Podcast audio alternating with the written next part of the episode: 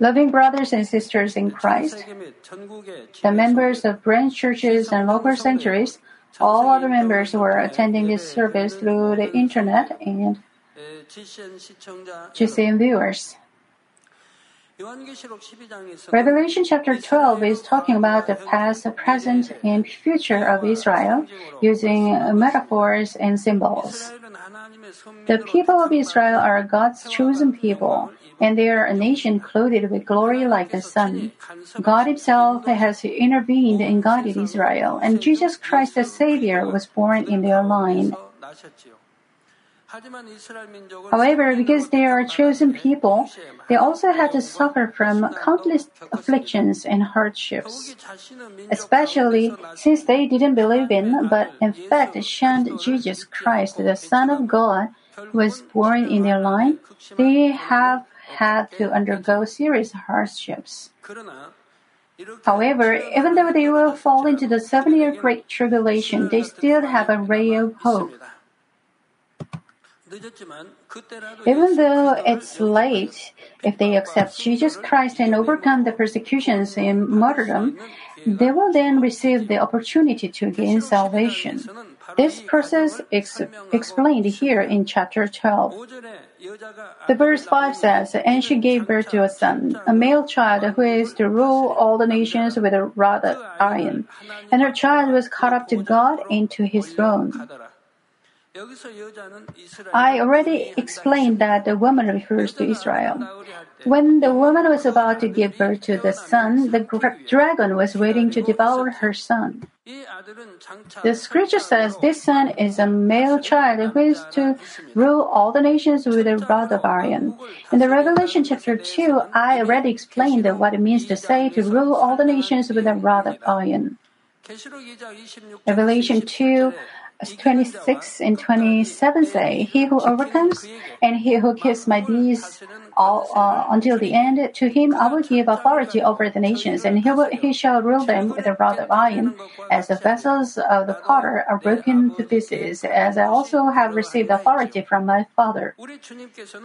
It says, Our Lord has authority over the nations and rules them with a rod of iron. The authority here refers to the authority of judgment. And the vessels of the potter symbolize, symbolize human beings who are created from dust of the ground. Breaking the vessels of the potter means that the people in, who live in evil will be judged according to their sin. Just as the vessels of the potter are broken to pieces by the rod of iron, they will be judged and fall into eternal pain. Those who believe in the Lord, however, will not receive this judgment of punishment. Instead, they will join the glory of the Lord. Only those who overcome and those who keep the word until the very end will be given gifts. Jesus was born and his is the one he is the one who has the authority to judge. It says her child was caught up to God and to his throne. Jesus came to this earth. He was crucified on the cross. He resurrected and he became the savior of mankind. He ascended into heaven and sat on the right side of God's throne. God's children who believe in the Lord will eventually be caught up into heaven and stand before God. However, along with the people of Israel, those who believe in the Lord after they remain on the earth during the seven year great tribulation cannot reach salvation easily. Since they haven't been able to reach salvation in the age of grace, they have to pass through great afflictions, all kinds of persecutions, and finally martyrdom. To rule all the nations with a rod of iron explains the process of salvation for the people of Israel who are left on the earth during the seven year Great Tribulation. It means that they will be saved through hardships, afflictions, and martyrdom. Even though the Lord has authority to rule all the nations, He doesn't necessarily lead all the people of Israel to salvation just because they are chosen people. They can also reach salvation, but only when they pay the proper price in the strictness of the spiritual law of justice. Now, the verse 6 says, Then the woman fled into the wilderness where she had a place prepared by God so that there she would be nourished for 1,260 days. Those Israelis who accept the Lord during the seven year Great Tribulation will flee into the wilderness to escape from the severe persecution of the Antichrist. They will hide themselves for 1,260 days, three and a half years. Brothers and sisters, when the 70 great, seven year Great Tribulation begins, Israel and the force of the Antichrist are not opposed to each other at first. During the tribulation, the situation for Israel becomes worse, but greater for the force of the Antichrist. As I explained uh, before, in the midst of the Third World War, in the Middle East area experiences terrible loss and destruction. The destruction of Israel is not an exception. It is this time when the Antichrist stretches its helping hand to Israel. The Antichrist does so, does so because it needs Israel's help to acquire all worldwide power. The people of Israel, especially Jewish people, exercise great influence over the world economy and politics. Of course, not only economy and politics, but other fields also. As a concession to Israel, the Antichrist makes promises to provide various support. One of the promises, and the most crucial one, is the promise for the construction of the holy temple of God. The dearest wish of Israel is to once again construct the holy temple of God. In 70 BC, when Israel was destroyed by Roman troops, the city of Jerusalem and the Holy Temple were demolished. There remains only the 15 meter high west wall of the temple, and this wall is still standing there. The temple was destroyed throughout many battles, and only the some foundation rocks are left today. Jewish people call it the Wailing Wall, and they pray for the re- reconstruction of the temple before this wall. For a long time, Jewish people uh, for a long time, Jewish people who had scattered around the world have come to this wailing wall with their sorrow and grief in their hearts and prayed in tears. They have prayed for the restoration of their country and the temple. Of course, Israel has been re-established and they've regained Jerusalem. Yet, in the current situation, they cannot reconstruct the temple, their dearest wish. That's because an Islamic temple is constructed on the building site of the temple. After Israel was destroyed, Muslims conquered Jerusalem and they made Jerusalem a sacred place of Islam. Even until now, the situation in Jerusalem is still unstable because of the di- dispute between Israel and Islamic people. If Israel destroys the Islamic temple in order to restore their temple, the result will be catastrophic beyond description.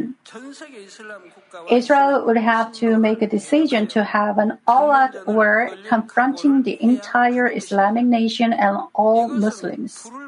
It is as clear as daylight. Therefore, Israel cannot, cannot even begin to think of doing such a thing. And many nations around the world will try hard not to allow it to happen. In this situation, the people of Israel believe that the one who will restore the holy temple is the Messiah they've been waiting for. Now, the Antichrist promises the restoration of the holy temple of Jerusalem to the nation of Israel. How pleased is Israel with this promise? Israel actively cooperates with the Antichrist. However, after working with Israel and taking advantage of Israel to gain needed cooperation, the Antichrist finds no further value in using Israel. That's because the force of the Antichrist already will have secured its power over the whole world. It is this time when the true identity of the Antichrist is revealed.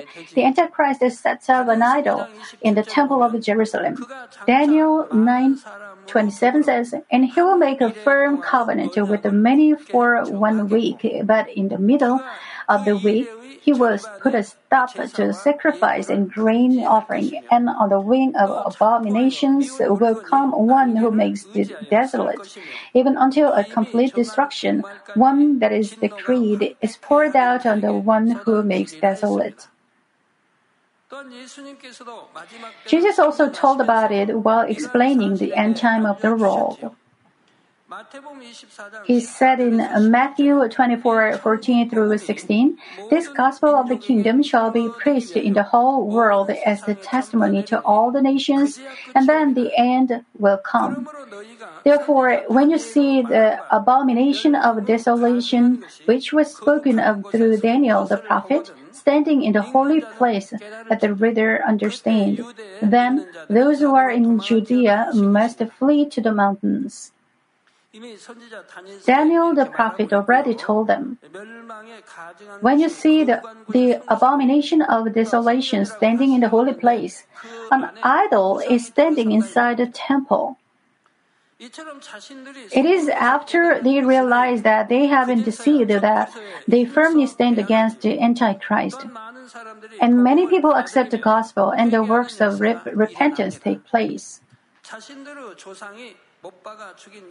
They come to realize that Jesus, whom their ancestors crucified, is truly their King and Messiah.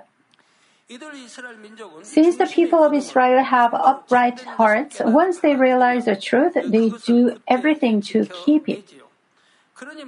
That's why, even though they undergo many afflictions, they don't deny the name of the Lord and reach salvation.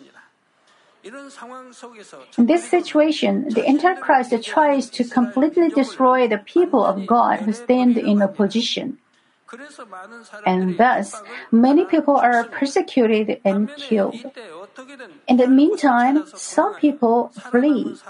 They hide themselves and survive. There is a place of refuge that God has prepared. Some biblical scholars say that the refugee is Petra, which is located in the wilderness of Jordan River. Petra is an ar- archaeological site which was discovered in nine, uh, 1800.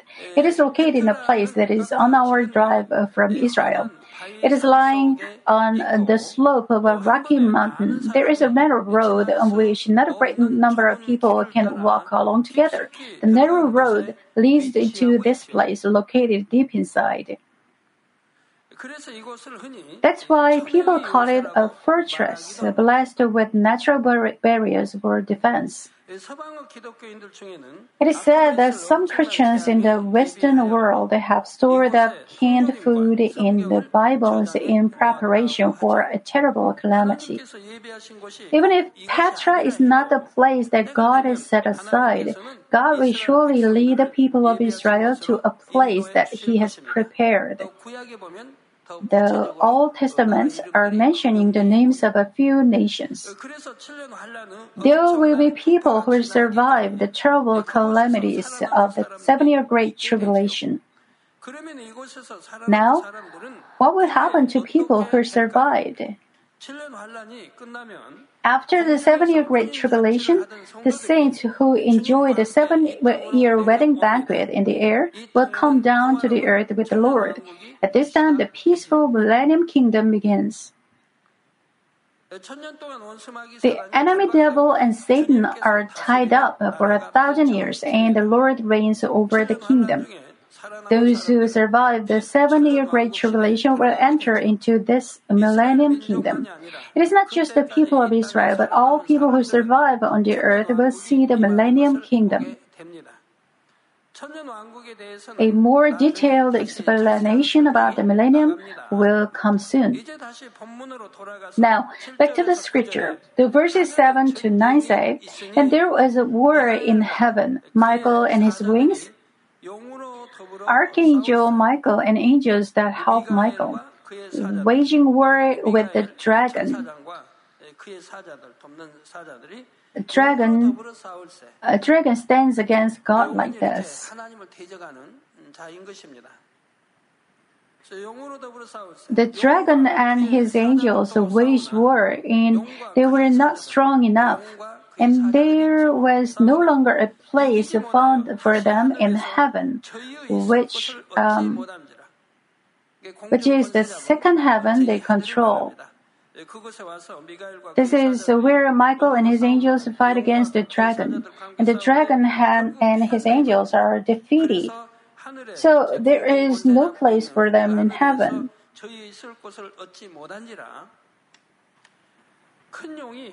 And the great dragon was thrown down. The serpent of old, who is called the devil and Satan, who deceives the whole world, he was thrown down to the earth, and his angels were thrown down with him. 땅으로 이 땅으로 내어 쫓기니 그의 사자도 저와 함께 내어 쫓기더라 이 말입니다. When the, the dragon is thrown down to the earth, his angels are also thrown down together. They cannot stay where they used to control, and they are thrown down to the earth. Heaven in the verse 7 refers to the air of the second heaven. Ephesians 2 2 says, In which you form, formerly walked according to the curse of this world, according to the prince of the power of the air, of the spirit that is now working in the sons of disobedience. The spirit that is now working in the sons of disobedience. That is the dragon that hinders you from living in the truth, that plants doubt in you, that deprives you of grace.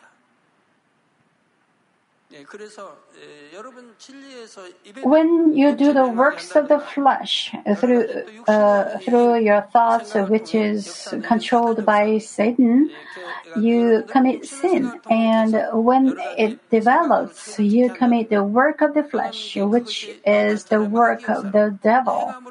This is what the sons of disobedience do.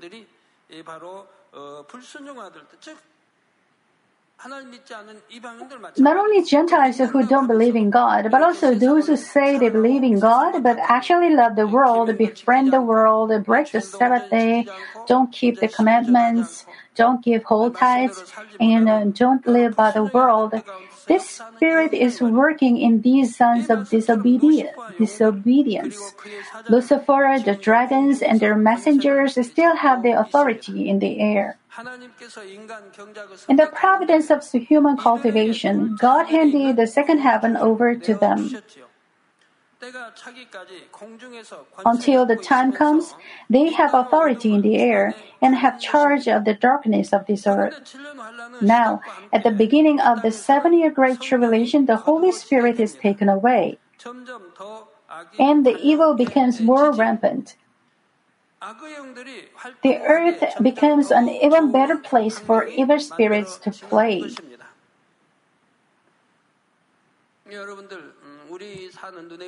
This visible space where we live now is the first heaven, and the space the enemy devil and Satan have control over is the second heaven, and the Garden of Eden is located there.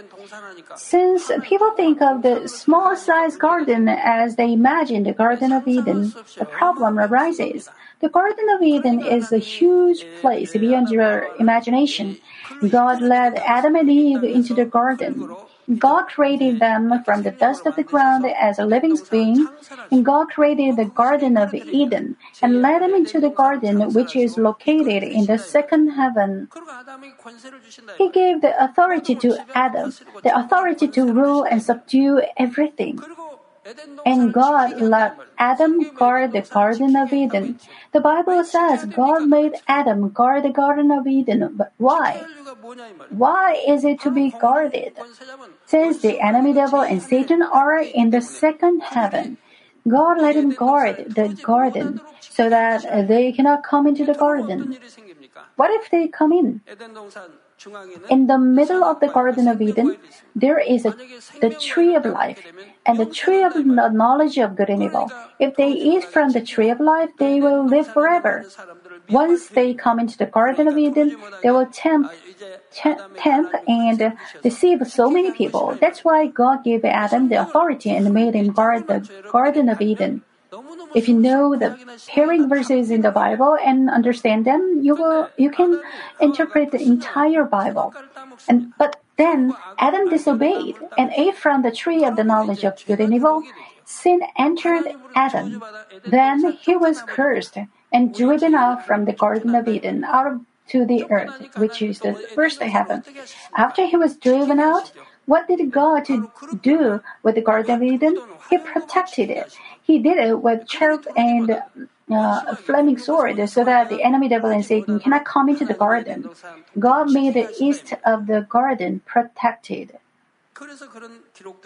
There is a reason why it is written in the Bible. As you know, these spiritual meanings, how easy it is to understand the Bible. Before you learned it, you were curious. So why is it written in the Bible? Is the Garden of Eden located in the Middle East, in the desert? You will look for it in the wrong place. The darker this earth becomes, the more active the evil spirits become. The same applies to each of you as individuals. The more darkness you have in your heart, the easier it is for Satan to control you. When you have much darkness in your heart or much untruth, Satan works so that you come to speak harshly, make others angry, or hurt others' hearts. Since you have evil in your heart, Satan works through your thoughts and makes you suffer. Peace broken, you argue with others. All of these against the truth you will do. And you speak harshly. The more darkness in your heart, the easier to be controlled by Satan. When I tell you that you receive the work of Satan, you say, Why me? No way I'm receiving Satan's work. I'm alright. It's because you look at yourself from fleshly perspective. Perspective. From spiritual perspective, Satan controls your thought. If you have no evil or untruth in your heart, Satan cannot control you through your thought. That's why I tell you to quickly cast off the fleshly thoughts and the works of the flesh. It is to cast off all the untruths from your heart. Don't do what you are told not to. Cast off what you are told to cast off. Then all the works of the flesh will be gone. Since there are no deeds of the body or works of the flesh, there are only spiritual thoughts left in your thoughts. There's no evil, no untruth, and not works of the flesh that are combined with your body. What is left then? Of course, it is the truth itself. I am the way, the truth, and the life, and no one can come to the Father but through me. You cannot live forever. You have to take off all the untruth and fill your heart with the truth only. As you fill it with the truth, since your heart itself becomes truth, Satan cannot work on you. The more darkness in your heart, the easier to be controlled by Satan. Since the evil spirits have authority over their darkness, the deeper the darkness that people live in, the more strongly they can be controlled by the evil spirits. Therefore, if you have more evil in your heart, you will be influenced by the evil spirits to that same extent. But if you cast evil from your heart, you will escape from their influence. Those who live in the light perfectly are completely outside of the influence of the evil spirits, and they are free of Satan's accusation. It is just as written in 1 John 5 18, which reads, We know that no one who is born of God sins. Are you born of God or not? Are you born of the devil? No one, no one who is born of God sins. If uh, you are born of God, if you are born of God and you are son and daughters of God, if you believe God is our Abba Father, we know that you will not sin. But he who was born of God keeps him, and the evil one does not touch him. The evil one doesn't touch him, and so he doesn't get sick. He cannot be ill. He cannot get in a car accident, and he doesn't come across with any disasters or calamities. It is as written, if you live by the word of God, the evil one cannot touch you. You will not get sick and you will not face any disasters. Trials or afflictions will stay away from you. They cannot touch you. Why? Because God protects whoever is born of God, and so the evil one cannot touch him. Since evil is all the more rampant in the world during the seven year Great Tribulation, the world becomes quite a lucrative place for the evil spirits to play. Especially since the Holy Spirit is taken away from this world, the evil spirits play and control the evil people as if it were their world. When evil is rampant like this, the whole world is covered in the darkness. And when it is close to the end of the seven year Great Tribulation, the number of those who are able to receive even the gleaming salvation decreases. The time is coming when the light will finally be taken away. This is the time when God is going to drive the evil spirits that have had the authority over the darkness in the air to the earth. At the end of the seven year great tribulation, the time finally comes when the evil spirits themselves come down to the earth and control the darkness. When they control darkness in this earth, it is very much different from the days when they controlled the darkness in the air. The level of evilness is much more severe. And finally, it reaches the uppermost limits when God has no other choice but to destroy all the evil in this world according to the justice. This is the situation when the seven year Great Tribulation is about to come to an end. By the way, the evil spirits which used to have authority over the air do not come down to the earth by themselves. They don't give up the air, which was a place given to them. And from where they worked quietly, it is a good place for the evil spirits to live in. That's why Archangel Michael and his angels wage war against them, and they are driven out to the earth.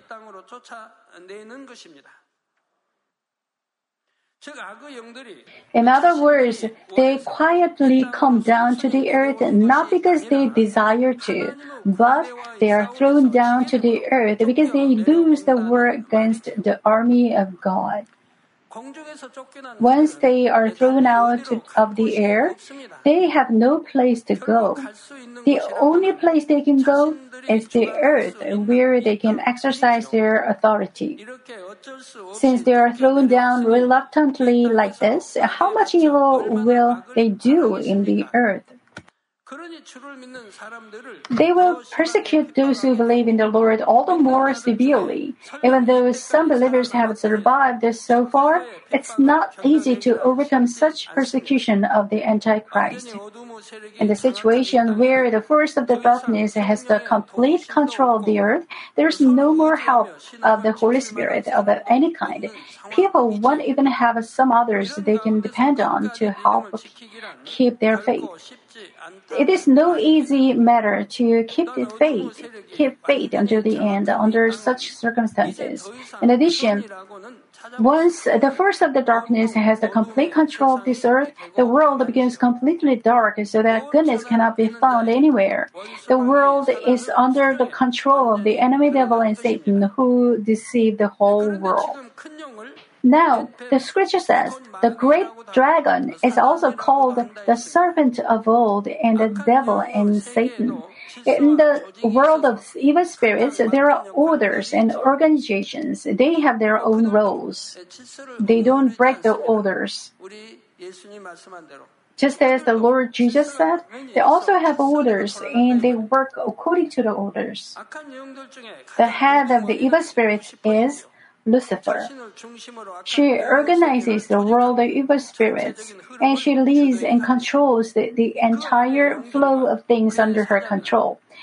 Underneath her are the dragons and their messengers, and Satan, the devil, and demons, and they are assigned to their own roles.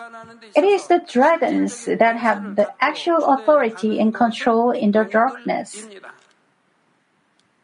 The dragons are playing the role of the leaders among the forces of the darkness.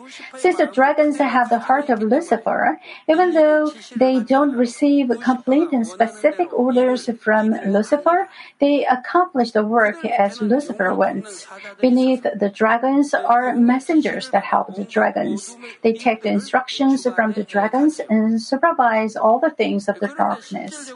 By the way, the actual evil spirits that have direct influence over the mankind are Satan, devil, and demons. Satan is a being who has the same heart and mind of Lucifer.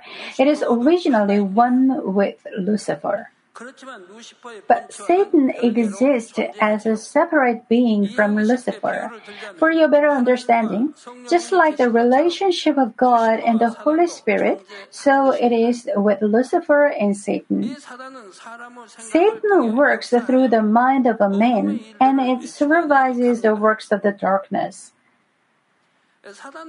Satan spreads what belongs to the darkness as if it were an electric wave in the air.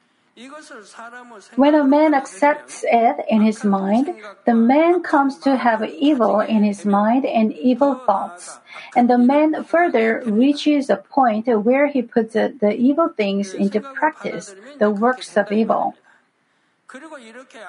Once he reaches the point where he commits evil works, the devil takes control. Satan's job is done, and it's the devil's job now. The devil makes people commit actual sin in actions and makes them live contrary to the will of God. If you don't live in the truth, but live in the untruth, the devil is at work on you so that you may live against the will of God. If Satan works through your thought and if it is put to practice, then the devil takes the control and works. How many are out there who are controlled by Satan and do the deeds of the devil? Those who say they believe Jesus is our Savior encounter problems, get sick, catch many diseases, face accidents, suffer from afflictions, and break peace, don't they?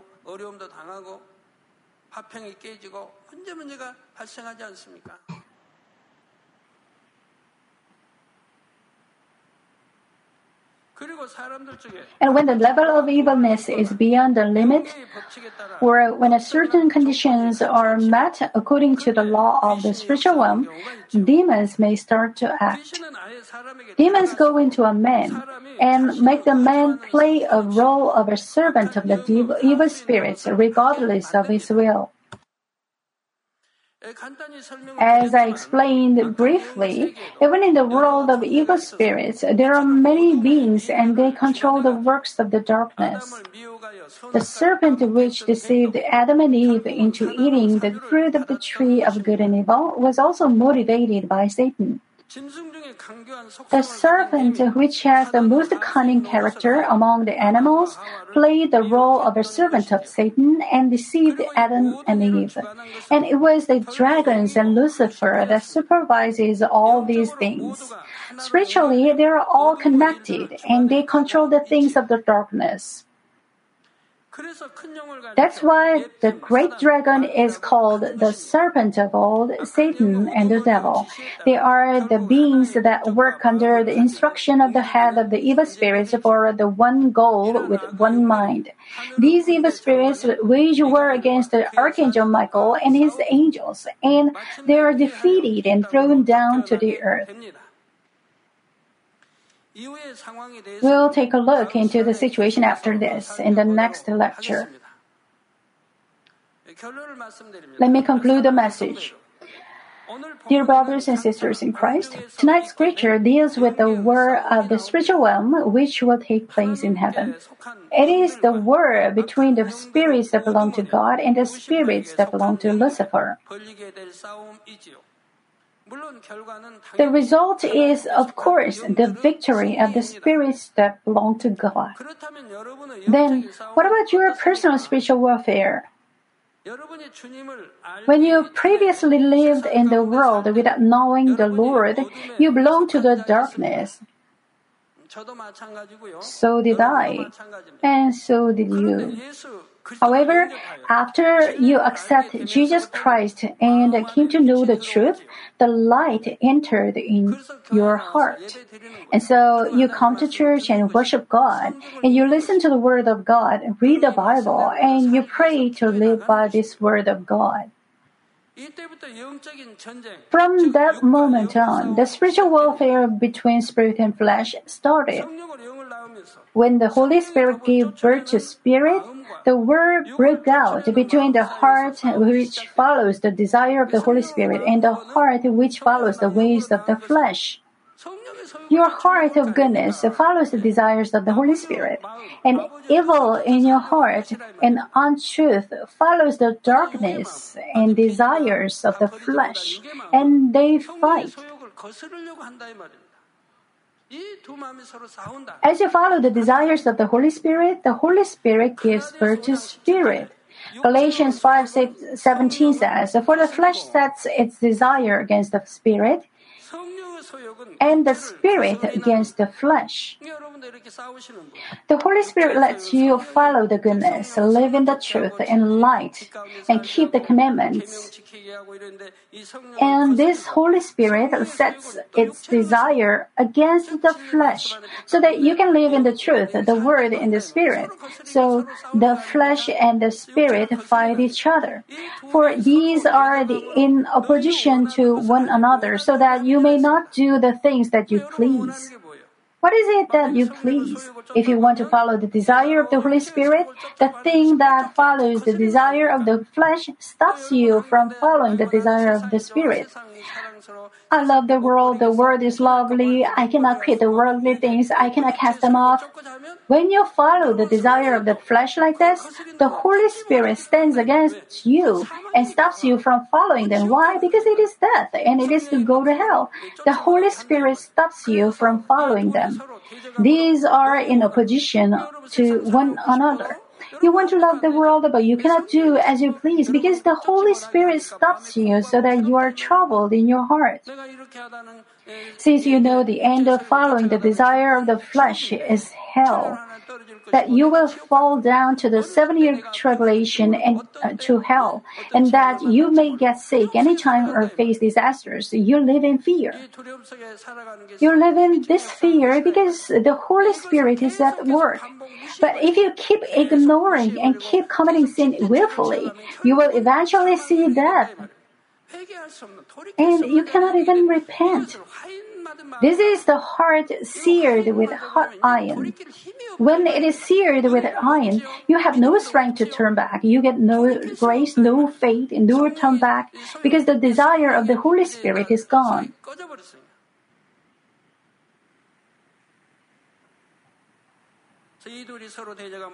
These are in opposition to one another so that you may not do the things that you please. Like this, there is a fierce war between the desire of the spirit and the desire of the flesh. So Hebrews says, You must struggle against the sin to the point of shedding blood. The children of God must struggle against the sin to the point of shedding blood. When the heart of goodness, which follows the truth, is stronger, the spirit defeats the flesh, and you will follow the desire of the spirit. However, when the heart that follows the darkness of the world is stronger, you will follow the desire of the flesh. At this moment, God and the Holy Spirit are the managers of the goodness, and the enemy devil and Satan are in charge of the things of evil. When the strength of goodness and evil are equally matched, the war is fiercest. When the desire of the Spirit wins, your heart is filled with joy and peace. But when the flesh wins, your heart suffers and struggles. Until your heart is sanctified and the Spirit achieves a victory completely, such spiritual warfare exists in your heart. Now, what is the result of your spiritual warfare? Do you have more times that you follow the desires of the body since the flesh wins? Or are you in the process of the desire of the spirit overcoming the desire of the flesh? Which side are you? Philippians 4:13 says, "I can do all things through him who strengthens me."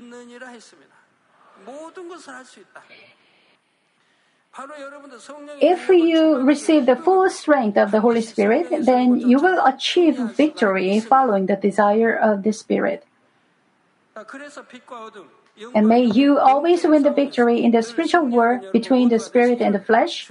In the name of the Lord Jesus Christ, I pray.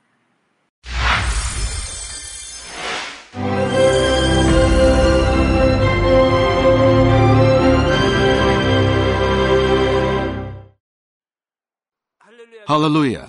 Almighty Father God of love, please lay your hands on all brothers and sisters receiving this prayer here in attendance. Lay your hands on all the members of the branch churches and local sanctuaries, and all the GCN TV viewers, and those who are watching via satellites, cables, and internet all over the world, transcending space and time.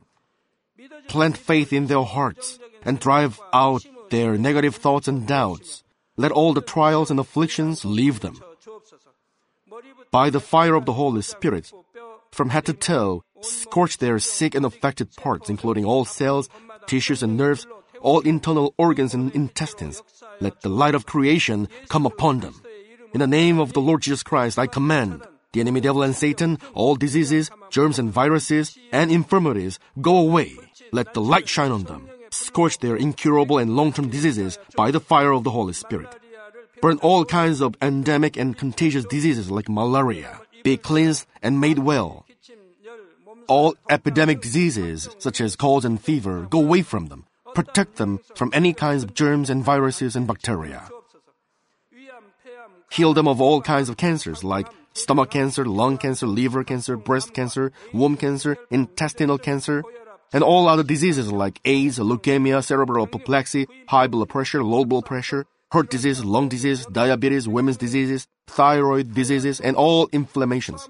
Let them be made whole from polio, stroke, arthritis, herniated discs, and many others. Let all kinds of pains disappear from them, like back pain, headache, and neuralgia. Set them free from epilepsy, autism, depression, neurosis, and all other mental diseases. Loosen them from all kinds of paralysis, and let them get up, walk, and jump. Let them regain good eyesight and restore good hearing. Let the blind open their eyes and the deaf come to hear and mute begin to speak. Heal them of after effects of all kinds of accidents. Restore their ruptured and broken bones. Restore them from burns and let the heat and burning sensation go away from them. Father, let there be no scars left. Be cleansed from all kinds of drug addictions and poisoning. Father, regenerate dead nerves, tissues, and cells, and bring the dead back to life. Father, please bless them to conceive a baby. Bless them to conceive a baby. In the name of the Lord Jesus Christ, I command the enemy devil and Satan, the ruler of the air, the evil forces, and their servants, go away from them. Go away, you evil spirits, unclean spirits, deceiving spirits, spirits of falsehood, separating spirits, and all forces of darkness. Loosen all bonds of wickedness and darkness, and go away from them. Let the light shine on them. Father God, give them strength to cry out in their prayer, and empower them with the power to cast off sins and become sanctified. Let them be in good health as their soul becomes prosperous, and let their family be evangelized. Protect them from all kinds of accidents and disasters, and bless them to lead a successful and prosperous life in everything. Please protect your children, their home, their business, and their work by the fiery hedge of the Holy Spirit, with the heavenly host and angels, and with your blazing eyes. Give students wisdom and understanding, and fill their hearts with more passion and desire for study. Keep their hearts and minds from worldly things, and plant into their hearts more fervent love for God. Bless your children and let them give glory to you in everything they do, whether they eat or drink or whatever they do. Let them confess and testify to the living God. I've met God, I've experienced God, and received His answers and blessings. Father God, thank you. Let all glory be to you alone. In the name of our Lord Jesus Christ, I pray. Amen.